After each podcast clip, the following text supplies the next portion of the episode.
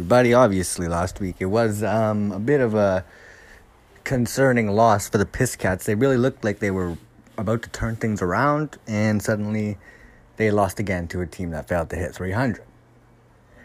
We're back to square one, aren't we? Anyways, um, my apologies for this episode being late. Um, it's been, uh, you'd wonder what a kid who does literally fuck off for a living could be busy doing, but I actually had to do stuff the day the podcast is supposed to come out. I know Sunday, Thursday night football is in about an hour and a half, so I'm going to have a very quick episode this week. I know you'd love to hear me ramble on, my high ass ramble on for hours, that I'm already doing right now, kind of. But I'm gonna just do this all in one giant segment today, roll right through without giving you those little cheesy ass. You know what I mean? We ain't gonna do any of that, dude. Anyways, I'm going to start it off with my predictions for the week. And we're basically going to give this a go. We have Clark versus the Piss Cats. And um, if you want my all honesty, I'm feeling good. And I know I'm missing Gaskin, who's literally my best player. And I know my wide receiver one is Jeudy, but that's not just for this week, that's for the rest of the fucking year. So I'm pretty fucked there. But you know what? I'm feeling it. I'm feeling it in Albany this week. I'm going with the Piss Cats. And that's nothing against Clark. I honestly just am feeling myself. Other than that, we got Rich and Knack. And honestly, this is a must win for Knack. But as I said on previous episodes, his team was just, it's just a matter of them getting healthier. In Michael Thomas's case, it's a matter of him leaving the circus. Above all, his team is actually in a good position. And Rich honestly has Brian Hill at RB3 this week. Could be kind of tough. Mostert injury is going to fog with him until he can figure that out. I'm going to give it to Knack. I think Knack picks up a much needed win. Next, we have Adam and Brody. And let me tell you, the fuckers of the dogs. Big win last week on the verge of 400. And honestly, down the line, it looks like it could actually be pretty good matchup. But there are some matchups I think on both sides that kind of scare me. But you know what? I know Brody doesn't have Lamar Jackson this week, but I'm gonna say that it doesn't matter. And the dog fuckers lose after an impressive win, but Brody gets a big win after losing last week to a team with one QB. But I'm gonna give it to BG. I think wins. So next we have Ferlano and Benny Bruce. Benny Bruce is yet to, this is one of the games a long time ago in 2013 when the Denver Broncos had the best offense in the league. You know, we all remember when Manning broke all those records. They played the Jaguars that year, and the Jaguars were 0 6, I think, and the Broncos were 6 and 0. And it was at the time, I'm not sure if that's changed by now, the largest, you know, for like the fucking betting and shit, it was the largest spread in NFL history for a game. And the Broncos actually did not cover the spread, and they almost lost. They were losing until the third quarter. The spread for this game for Early and Ben would absolutely be close to that, but I'm not going to go with the fairy tale here. Ben is rolling with two Philadelphia quarterbacks who play very soon. So let's see how that goes. Good thing about that, I think, is that I'm not all here for bench Wentz. I don't even know who's really saying that with the people he's working with on offense. But in the case he gets hurt, which, you know, could happen to Carson, he has Jalen Hurts. He will not be scrambling for literally one quarterback, let alone two, right? So I don't hate the, the waiver wire pickup. Anyways, I'm going to give it to Ben. Next, we have Neller and Joe. And you know what? Something is telling me this week that Joe has Joe has some shit that he could pull off, even with no Dalvin, even with no Jefferson. You know, no well Kirk. Who gives a fuck about Kirk? But then I just look at Neil's team and it's like, oh fuck, man, must be really hard to be missing Hollywood Brown, Ryan Fitzpatrick. Oh, I shouldn't have said that. That's tough. Miles Sanders. And then you just look and the guy's flexes are Cooper Kupp and Travis Fulgham in this type of league. So it's like, yeah, that's all I need to know. Sorry, Moose, but I'm taking Neller again. Yeah, I'm blowing his horn this year. What can I say? Next, we got Truns and Leg. And Leg made some really nice deals this week, I think. He absolutely ripped me off pretty bad. So we're to just see how Boston Scott performs tonight. That could be what wins or loses him this game. But he's about, I think, to change his name to six straight losses. I'm to go with Truns on this one. Okay.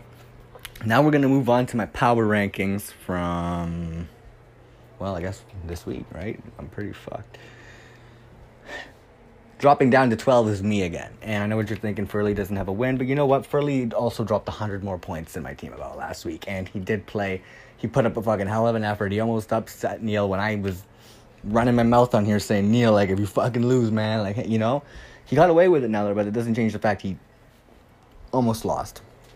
I'm going to put Furley above me at 11 because, quite frankly, his team literally performed when mine hadn't. So, that's my reason, and that's about it. Number 10, we have Leg at five straight losses. I mean, what else do you expect to be at? You're lucky you're at 10.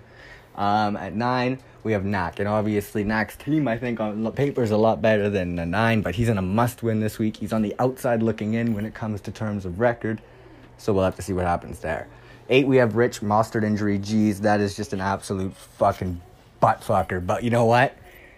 He's known to make trades usually when he has no other choice. So I expect Rich sooner or later to man, well, not man up, but you know what, make the decision, be like, okay, I gotta make something happen here. Whether I'm trading one of these QBs, downgrading at QB, doing something like that, whatever you do, I think it's gonna come soon. But for this week, if he's rolling Brian Hill, that's a little, little scary. But that's why I have him at eight. At seven, we have Clark, and actually last week, Clark picked up a pretty pretty hefty win against Knack's team, who also dropped very little. But it's still a win. But I also think that what could maybe hurt him, we have to see how does Lev get incorporated in KC. I think Clyde still looks really good. I don't know how you just keep taking the rock away from that kid. I mean, if you go in there, man, I'm not gonna say the word committee. Who everyone hates that fucking word, but Maybe they will ride with a hot hand in some games. Maybe they'll actually come with a script to get them both involved in something. We really don't know. We won't know until we see them play. But I think even one week won't do it justice. You need to see two or three maybe to even get an idea of how Casey's going to roll. Maybe an injury rolls out by then. But I think the Lev thing is really interesting to see how that pans out for Clark. But I'm going to stick him at seven. Stick it in him at seven. And then at six, we have Adam. The dog fuckity fuckers. They just almost dropped 400. He made a big deal with me, ripped me off this week. How many times do I say that? How many times do I get ripped off in a week, man? I gotta stop smoking, fuck. But yeah, I'm gonna stick Dog Bookers at six. I think overall his team's good. I mean, Melvin Gordon could leave his team at a pretty important time, but that is yet to be determined.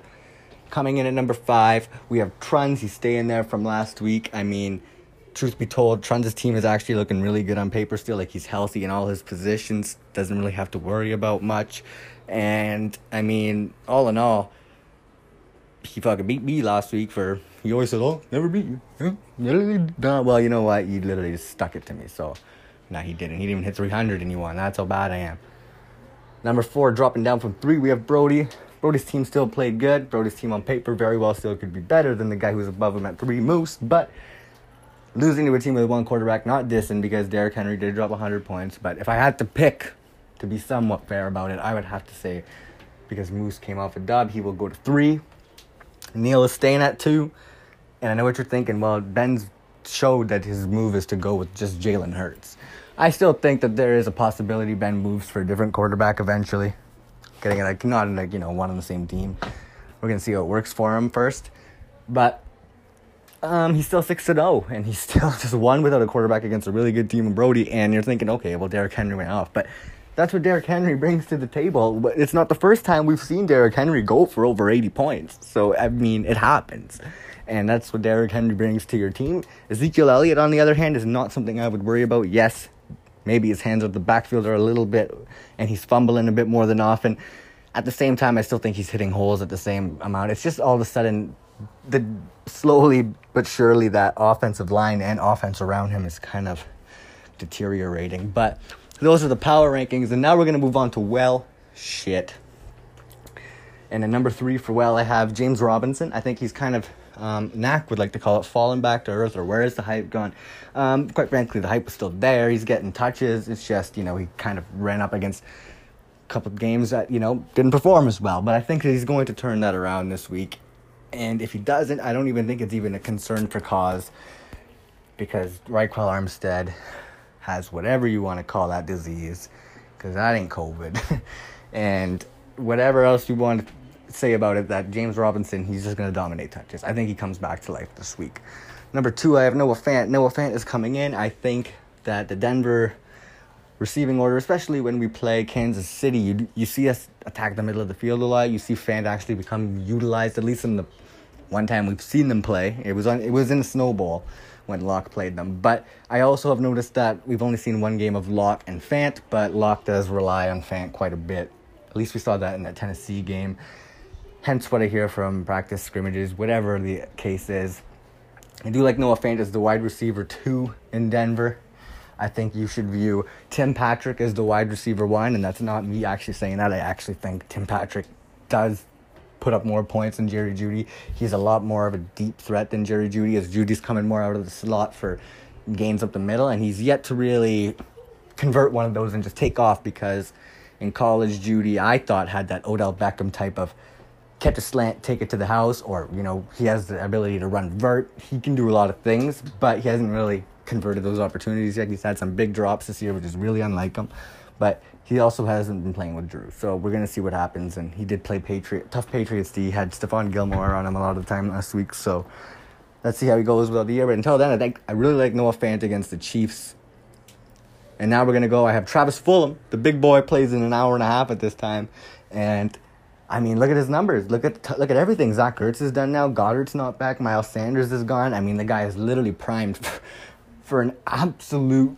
Whether or not he converts it, this guy should be getting an absolutely monstrosity of a target share tonight. And I expect him to convert them because he has for the last three weeks. Shit, I got Zach Moss. I don't got to tell you why, right? Because it's Zach Moss.